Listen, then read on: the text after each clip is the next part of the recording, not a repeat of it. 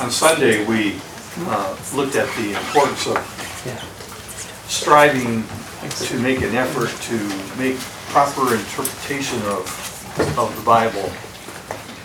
But, you know, this class is all about the importance of studying the Bible, but it's not merely learning about knowing the Bible, uh, or how it came into its being, or, or the history of, of translations and all that kind of good stuff, or even how to study it. What's more important, I think, is learning how to apply the Bible to our lives. I mean, that really is the core of Bible study. Um, Real understanding of God's Word only comes when we apply the words, God's words to our lives.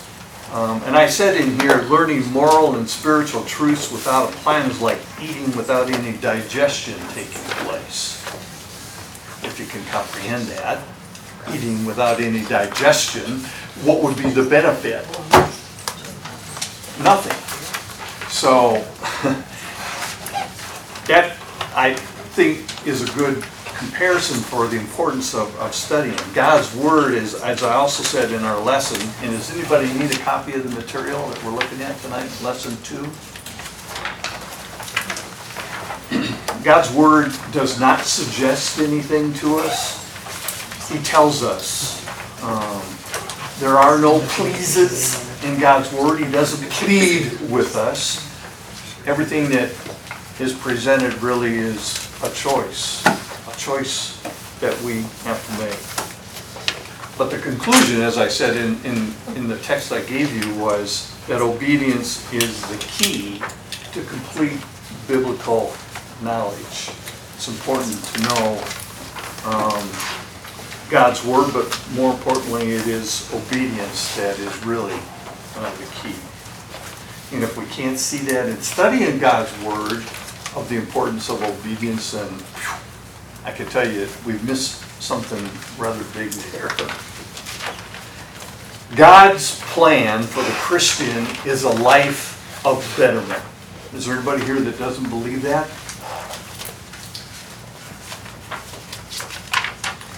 God's word calls for a conscious effort for self-improvement.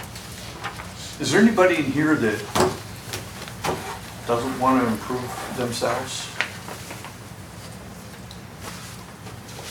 I don't think we could talk to anybody that wouldn't have some element of wanting to improve themselves. Um, in- anybody, at any state in their life or whatever they're into, I don't think you would find one that doesn't want to make some kind of, see the need for self-improvement. So therefore, that tells us that we should be striving to become a better person. Um, Does the Bible help us do that? Absolutely. It does, it does.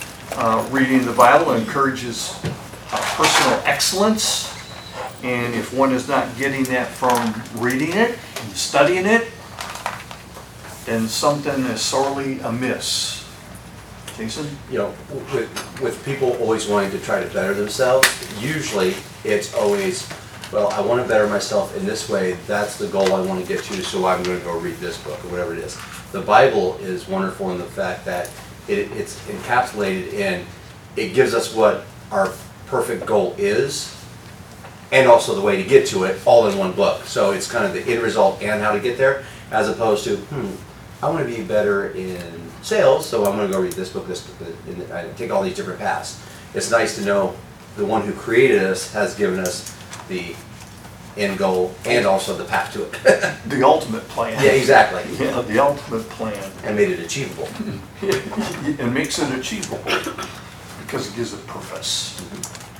And to build off of that, there's from probably all, but most of those things that you're obtaining, there's examples of people who tried to do it their way or another way without God and failed.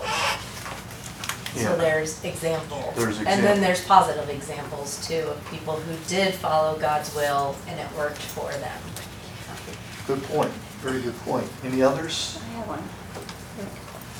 Well, and comparing it like to the world, self-help books that are written by man, not inspired, um, we know that it's the, the true book for everybody.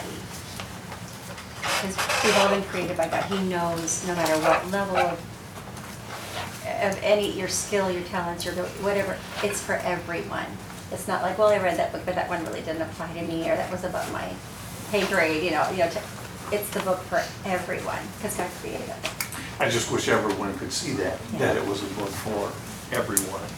Um, Because in, in my estimation, the most revealing agent in the Bible is self-discovery.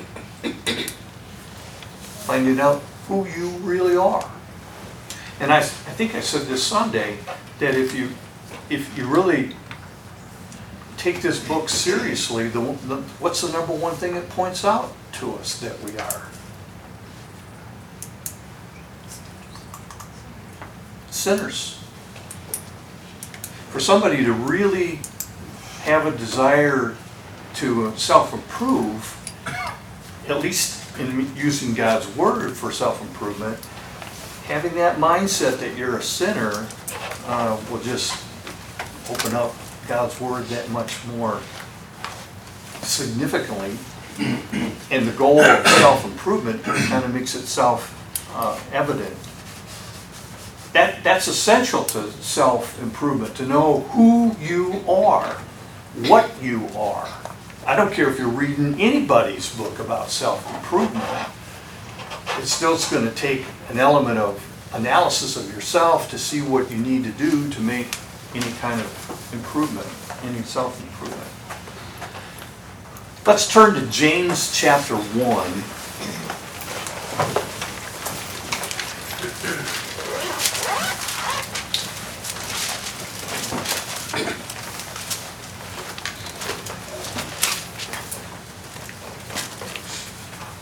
We're going to look at verses uh, 23 through 25. And Tom, could I get you to read James chapter 1, verses 23 through 25? Do you want 22 included in that? Yeah, you could do that, because it fits. But be doers of the word, and not hearers only, deceiving yourselves. For if anyone is a hearer of the word and not a doer, he is like a man observing his natural face in a mirror. For he observes himself, goes away, and immediately forgets what kind of man he was. But he who looks into the perfect law of liberty and continues in it, and is not a forgetful hearer, but a doer of the work, this one will be blessed in what he does. What are those verses really telling us? You can't just talk the talk, you gotta walk the walk. You gotta walk the walk, the walk. What else does it tell us? Keep examining yourself. There you go. How do you get that idea? The mirror. The man in the mirror. And when we say man, we're not talking just the men. It's everybody. We have a tendency when you look in yourself in the mirror, you can leave it just like that and can't even remember what you look like. But what is, and and again, that the importance of that is to look at yourself, to see yourself for what you really, you really are. And once you see yourself for what you really are, um, what are we to strive to do for self-improvement? To be doers of God's word. Versus what? Hearers only. A hearer only. You can hear all you want. You can study and understand all you want. You could become the best theologian of God's Word.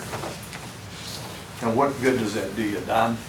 Regardless of what level you are, you are still an unprofitable servant. And there is continual need to improve. And the only place you can find what you need to improve on is looking into the mirror and comparing yourself to what you see in the book. Exactly. And what should we be comparing ourselves to? Who should we be comparing ourselves to? Christ. Christ. I want to add to it a little bit. So we look at the scriptures and we see how fallen we are. And, but we also see a God that loved us enough to give us a way out through Jesus. And I think those two, because I think if you look in the Bible and you just see your sin, you're hopeless. Like it's, it's a very hopeless thing. I cannot be perfect. But God had a son who was perfect, who died for my imperfections. And I think that is what causes the self-reflection is because God has forgiven me of the things that I fell short on and I'm working to improve on. And because of that love, I'm willing to improve. I'm willing to see where I need to go. I'm willing to read the book of James and be incredibly humbled with all of the challenges he gives. Specifically with the tongue for those of us who like to chit chat. but like but it's because of the recognition of my failures and God's forgiveness and love via his son that I'm willing to, to change. How hard is that to do?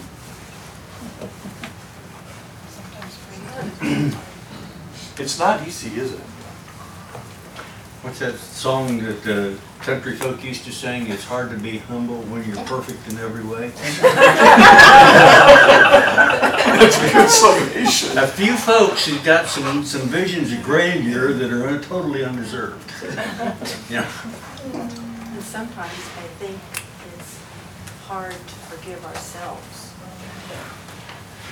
It is. I, I, I've known people that have carried burdens as a Christian even after they were baptized and, and, and the sins or sins were forgiven, that they just still feel a tremendous amount of guilt. And that isn't right. It's not, it's not healthy. Um, part of the purpose of becoming a Christian and when we were baptized, we recognized that we were not perfect. We're still not perfect, but we have some kind of protection, but what we, what, to get that protection, what do we need to be doing? We need to be studying God's word, finding out what we need to do, and do it. Mike, did you have a comment? I was just gonna say real quick, um, the study of Job, if you take out his friends, because they really don't help him, but if you're looking for introspective and what it is, Job breaks down a lot of his life. He says, I did this, this is how I was, this is how I treated people, this is the format in which I live, this is how I sacrificed to God, this is how I pray. It's a, it's a self-look at himself until God comes. Of course, he's then gets to where he says, I want to plead my case to God, but he goes through the whole thing, and God allows him to do that, to go through and say each one of those things, and he commits it to God. Uh, almost every chapter he says, it's because of God. It's because God does this. It's because I do this for God. And so when he's when he's even in his state, as he's examining himself, that's self-examination. And everything that he does, it's because of God. And that's a good point. Verse 25, how are we to look at ourselves? It's difficult, In- in- because you have to have pure truth, basically. Yeah, it says to look intent, intently at the perfect law. I- You know, I, I do a lot of thinking. And I, and I'm convinced that the number one problem mankind has is this. Selfish. I heard it.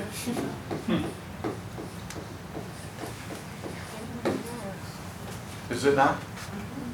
And what I think God's word typically is striving to do with us is to take this typical attitude of all mankind and do what with it? Selflessness.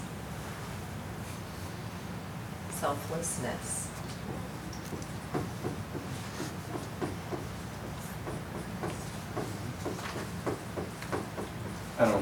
Two S's in there, or, uh, but selflessness.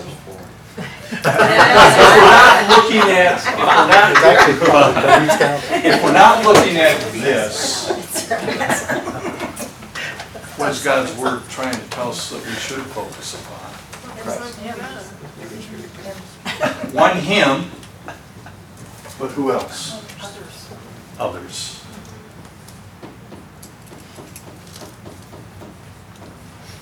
And if we were to strive for self-improvement, could that not be a good focus for improving ourselves? Absolutely. So let me turn to Proverbs chapter 4 in verse 23.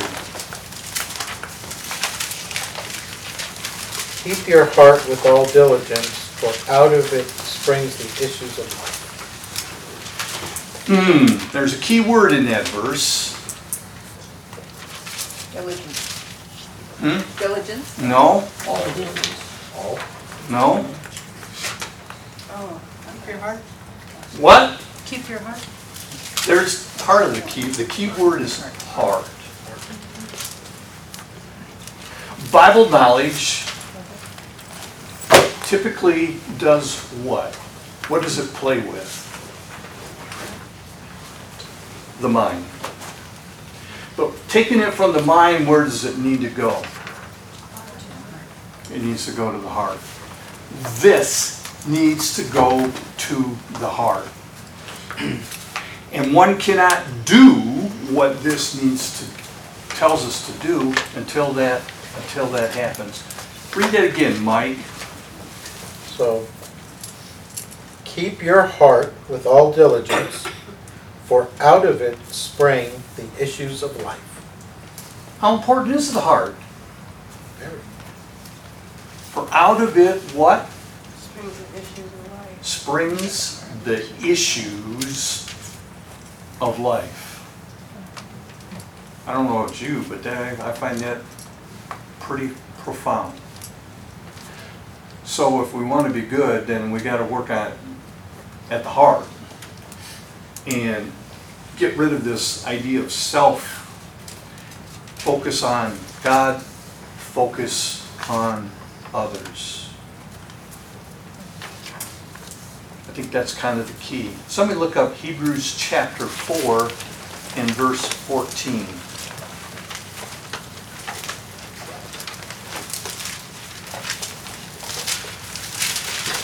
Caleb? Since then, we have a great high priest who has passed through the heavens, Jesus, the Son of God. Let us hold fast our confession. I don't want to give you the wrong verse. Look at, read verse 12, I'm sorry.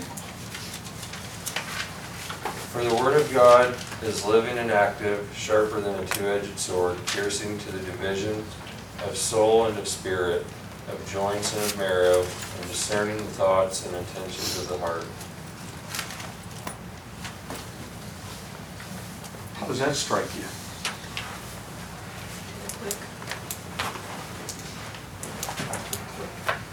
I like verse thirteen. That one shakes me to my core, that verse right there. Well, and add into thirteen, and no creature is hidden from his sight, but all are naked and exposed to the eyes of him to whom we must give account. Yeah, I mean, the idea that the Word of God can cut and divide the soul and the spirit, I can't comprehend that. Can anybody help me comprehend that?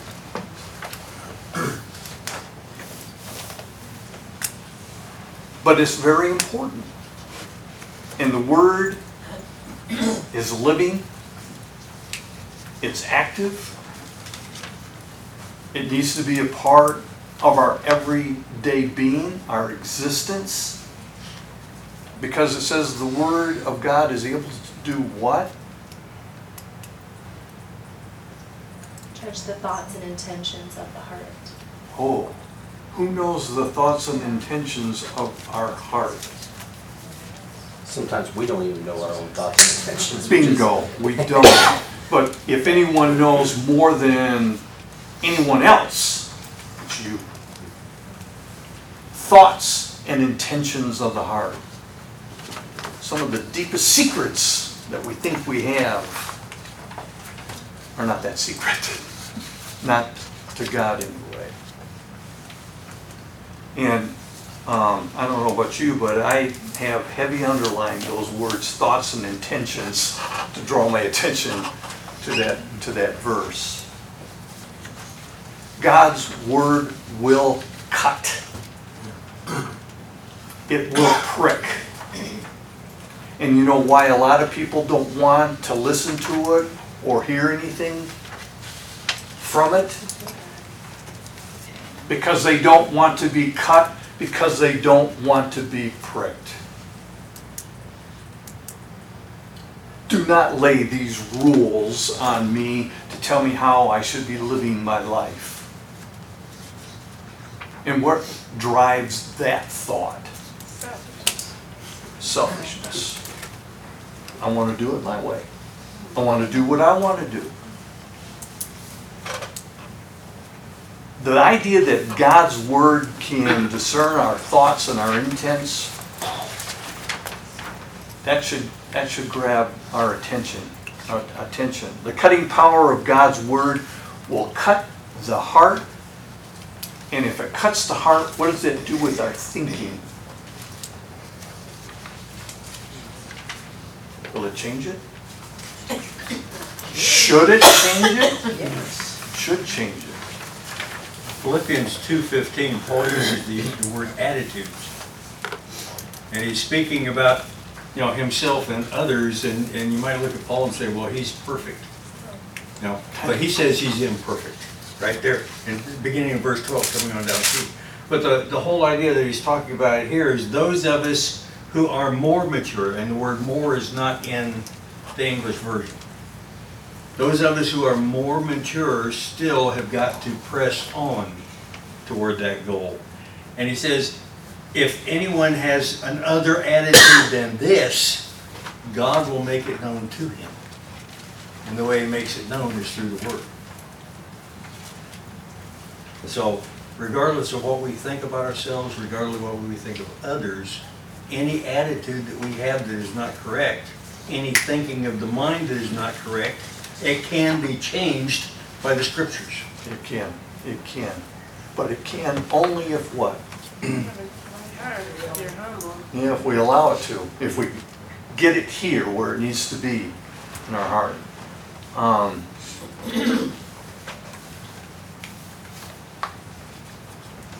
So, it'll change the way we think. So as one's thinking improves, will not one's lives be refined and beautified and changed? How many of you feel that since you've become a Christian, that you have changed? Hope so. I'm not seeing very many hands here. I would hope they would all go up. I thought it was rhetorical. Yeah. Yeah, it was. It should have, it should have changed us. If you think back about where you were at, what you did, or whatever it is, it should be, should have changed you. You should be a different person today than what you were. And are we done, is what Don said, changing? No, it, it's a constant, it constantly goes on. Get somebody to read Jeremiah chapter 23, verse 29.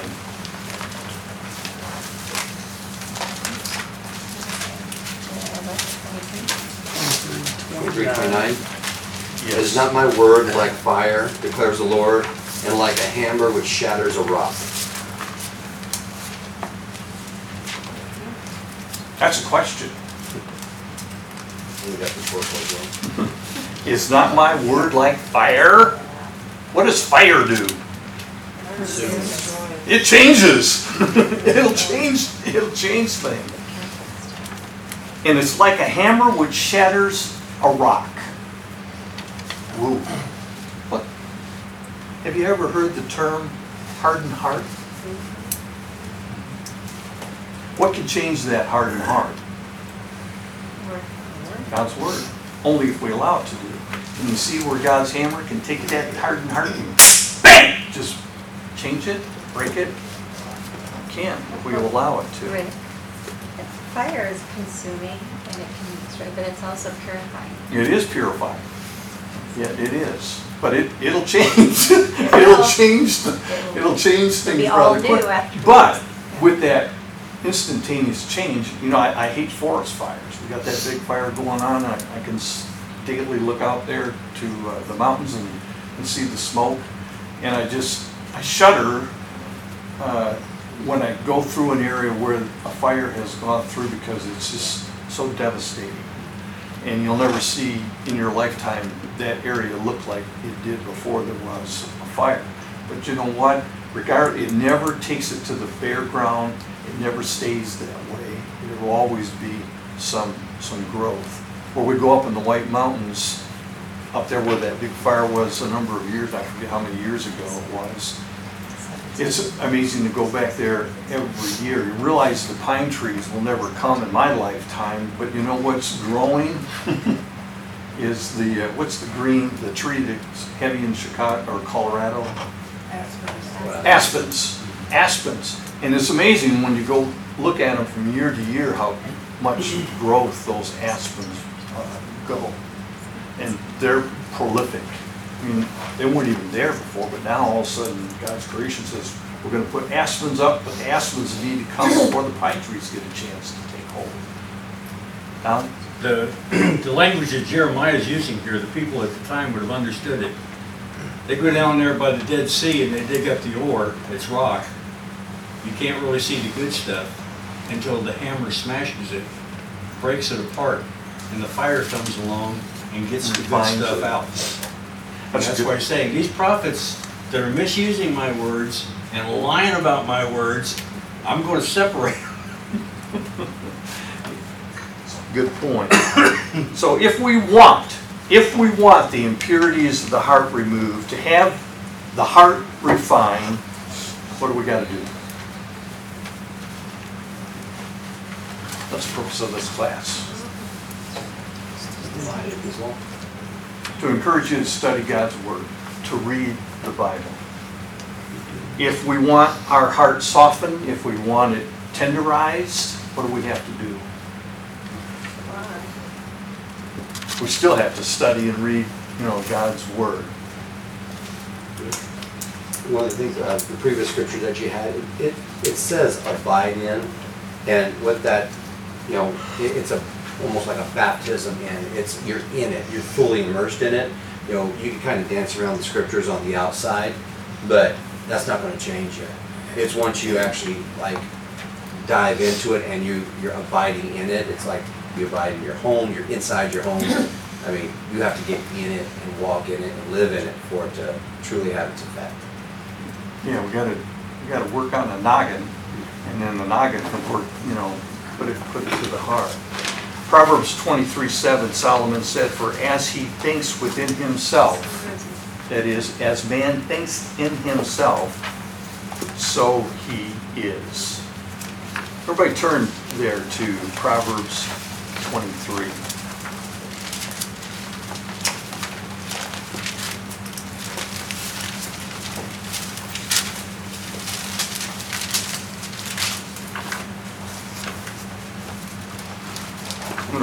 Context of which that thought is there.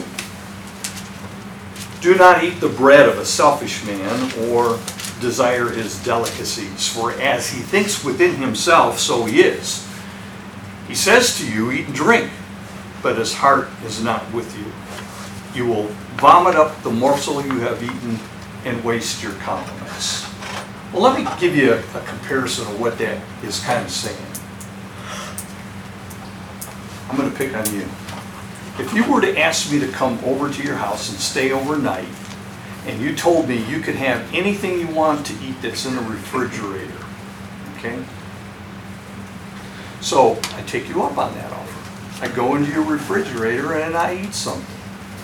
The next day, you discover that I have eaten something out of your refrigerator. And now you go and complain to everyone here. Can you believe what Rick did?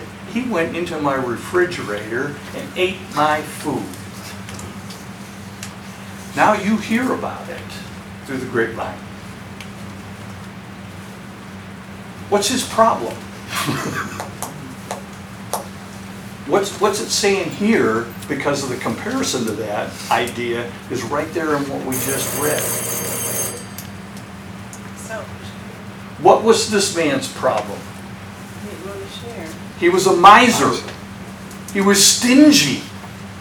And I use that example of, of, of you're making the offer, but then when somebody takes you up on the offer, all, of a sudden, where's your heart with that issue? It's not in the right place, is it? Not in the right place at all. And then to go and spread the rumor about what I did without people getting my side of the story, but he said I could do that. It, you see how it can make the issues happen? So I hope you can see as you think within ourselves, so we are. You know, Jesus said the same thing in Matthew chapter 6. If You'll turn over there in verse 21. Jesus said it a little differently. He said, For where your treasure is, there your heart will be also. But just to back up a little bit. Okay? So Matthew 15, Jesus also said, since you brought up eating and the foolish man, the miser, Jesus says in Matthew 15, he says, Don't you understand whatever enters the mouth goes in the stomach and is eliminated? Those things which proceed out of the mouth come from the heart, and they defile the man. Out of the heart proceeds evil thoughts. And then he goes and talks about, and he calls them hypocrites. He says, Don't you understand this simple saying? Yeah. So, and then if we tie that into what God told Israel in Deuteronomy 6 and I think it's 5, you shall love the Lord your God with all your. Heart. And. Jesus comes back and uses it again in 2, in 2, I think Matthew and Luke both record it, love your Lord your God with all your heart. Put your, and goes with the treasure.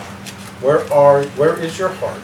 Yeah. And what's proceeding out of it? And let let me just give you a good example of that.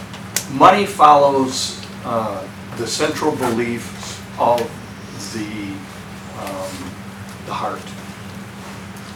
Look, to at Matthew, turn over to Matthew 19. I'm going to read you a count there, and you're going to be familiar with this count. Matthew 19, starting in verse 16.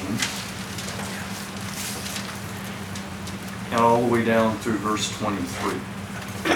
And someone came to him, that is Jesus, and said, Teacher, what good things shall I do that I may obtain eternal life?